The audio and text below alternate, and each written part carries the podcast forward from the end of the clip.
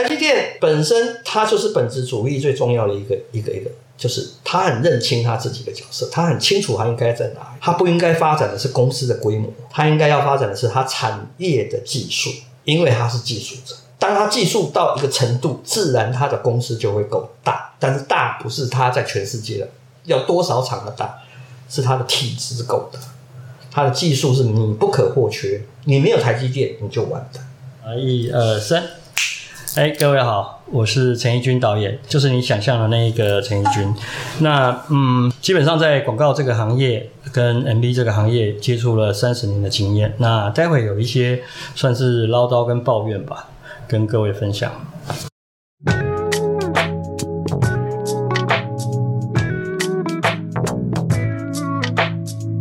我一开始做其实是画脚本。就是呃，我们拍片都会有一格一格脚本，我是绘制脚本的、嗯、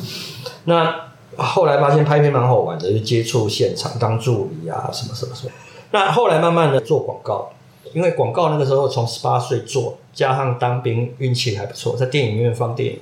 我放了两年的电影，就在电影院这样放电影，强迫式的吸收，就是一部电影我必须看八次，可能要看十几次，就天星天堂乐园的那个剧情，对，我们来放底片这样。然后退伍之后又继续在做这一行。那后来因为关键期就是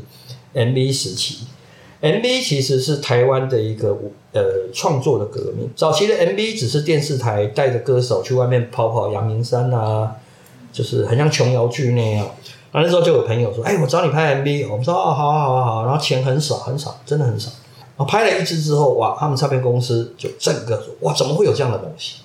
就突然很像一个被绑得很紧的十年被绑得很紧的人，突然有一天，对对对，心态，对，你突然很多你想拍的东西就出来。那个时候台湾的那个能量，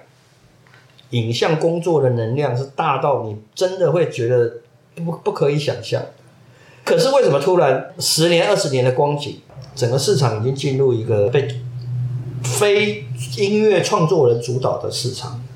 已经变成是用经济跟行销做考量公关的一个商业市场。我我讲一个很直很不不客气的话，现在全部都被所谓的 marketing 行销，那行销被绑在哪里？绑在网络。那网络绑在哪里？绑在点阅率。那那 YouTuber 网红等等，那他就创造出一个比较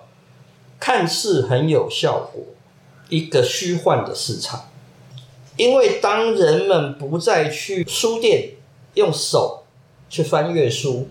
不愿意去草地，不愿意去树林里面去 touch 那些真实的东西的时候，你就会慢慢的只寻求眼睛的刺激点。有的广告有过多的话题，但是模糊了商品本身。所以我才讲就是说，现在的大环境应该是要回到另外一件事情，就是就是本质主义。那本质主义是什么？本质主义不是说你一定要讲真话，而是说你要把事情还原成原来的状态。那这几年比如说广告或电影这个问题慢慢的比较少一点，尤其像电影这几年我觉得很棒，因为电影是所谓一个社会里面最高的视觉文化，我们一般俗称电影或纪录片。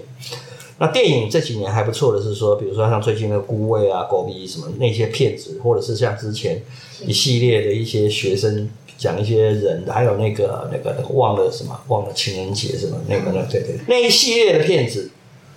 都慢慢的把人拉回原始的生活。嗯，他告诉你生活就是这样，小人物就是这样子。